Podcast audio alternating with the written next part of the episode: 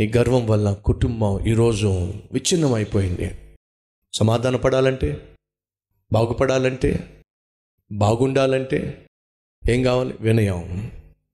తగ్గించుకోవడం. నా గర్వం వల్లే నా కుటుంబాన్ని నేను విచ్ఛిన్నం చేసుకున్నాను అనేటటువంటి వినయం నీ కుటుంబానికి కడుతుంది. దేవుడు అంటున్నాడు మొదటిగా వినయులు కండి. రెండోదిగా విన్నవించండి అంటే ప్రార్థన చేయండి. తగ్గింపు తత్వం కలవాడే ప్రార్థిస్తే దేవుడు వింటాడు. ఒక దొంగ అన్నాడు నువ్వు దేవుని కుమారుడు అయితే నిన్ను నీవు రక్షించుకో మమ్మల్ని రక్షించు. అది వాడి గర్వం. వాడు చేసిన పాపిష్టి పనులను బట్టి వాడు సిలువ వేయబడ్డాడు.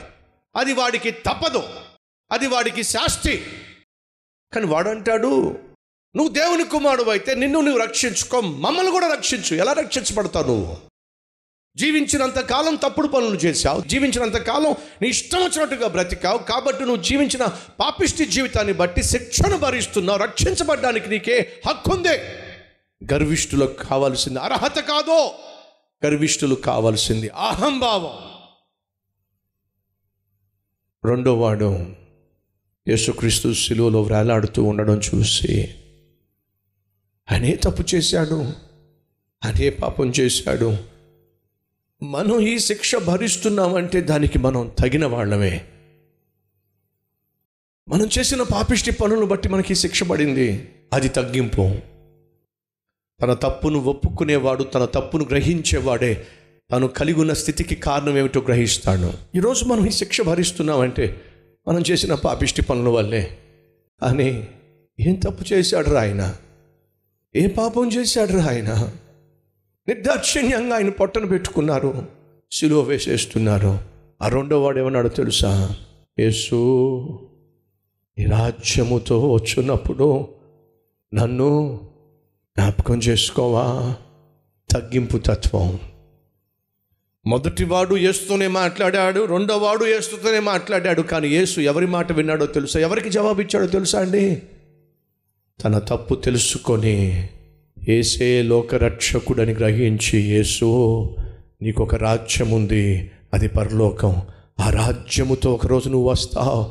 వచ్చినప్పుడు నన్ను జ్ఞాపకం చేసుకుంటావా? యేసుక్రీస్తు వాడి ప్రార్థన ఆలకించాడండి.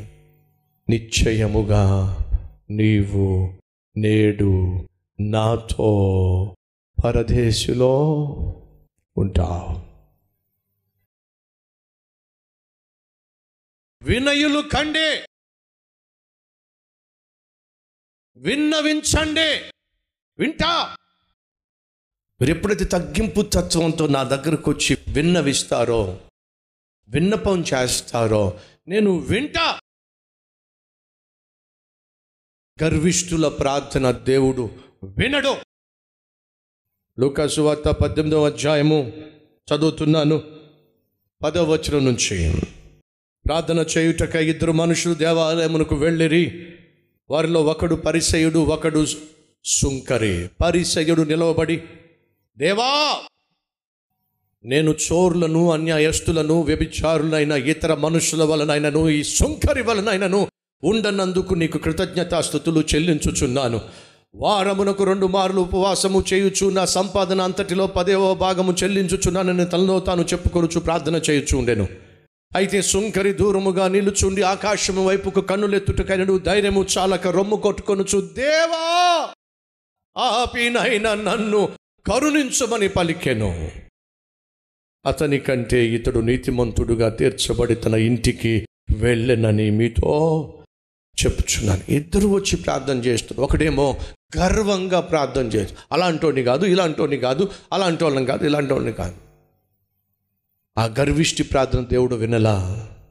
సుంకరి అంటున్నాడు దేవా తలైన ఆకాశం వైపుకి ఎత్తటానికి ధైర్యం చాలక ముఖము చల్లక దీనత్వంతో తగ్గింపు తత్వంతో తన గుండెలు బాదుకుంటూ అయ్యా నేను పాపాత్ముడినయ్యా పాపిష్టివాడినయ్యా ఆ ప్రార్థన దేవుడు విన్నాడు.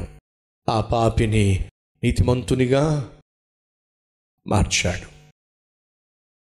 నీలో గర్వమున్నంత కాలము నీ గుణము బాగుండదు సహోదరి సహోదరుడ.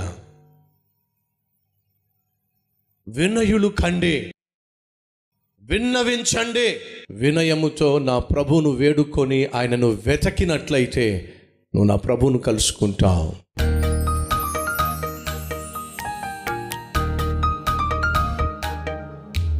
పరిశుద్ధుడవైన తండ్రి బాగు చేస్తాను అన్ను మాకు మాట ఇచ్చావు అదే సమయంలో అయ్యా మమ్మల్ని నువ్వు బాగు చేయాలంటే మొదటిగా పాపాన్ని విడిచిపెట్టిన వారమై ఉండాలి నిన్ను వెతికే వారమై ఉండాలి నీకు విన్నవించే వారమై ఉండాలి వినయము కలిగి జీవించాలి.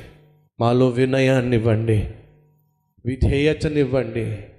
విన్నవించేవారిగా ప్రార్థించేవారిగా నిన్ను వెతకేవారిగా పాపమును విసర్జించిన వారిగా అయ్యా నన్ను మమ్మలను మార్చండి. ఈ సందేశాన్ని అంగీకరించి తమను తాము అంకితం చేస్తున్న అప్పగిస్తున్న ప్రతి ఒక్కరిని క్షమించి వారు చేస్తున్న ప్రతి పాపమును మన్నించి ఏ పాపానికైతే బానిసయ్య ఉన్నారో బందీ అయి ఉన్నారో కట్టబడి ఉన్నారో ఆ కట్లన్నిటినీ తెంచివేసి ఇక నుంచి నీ బిడ్డలుగా? నీ ద్వారా నాయన బాగుపడేవారిగా. నీ ద్వారా స్వస్థతను పొందేవారిగా. నీ ద్వారా సమాజానికి మేలుకరంగా మార్చమని ఏసయ్య పేరట వేడుకుంటున్నాం తండ్రి. ఆమెన్.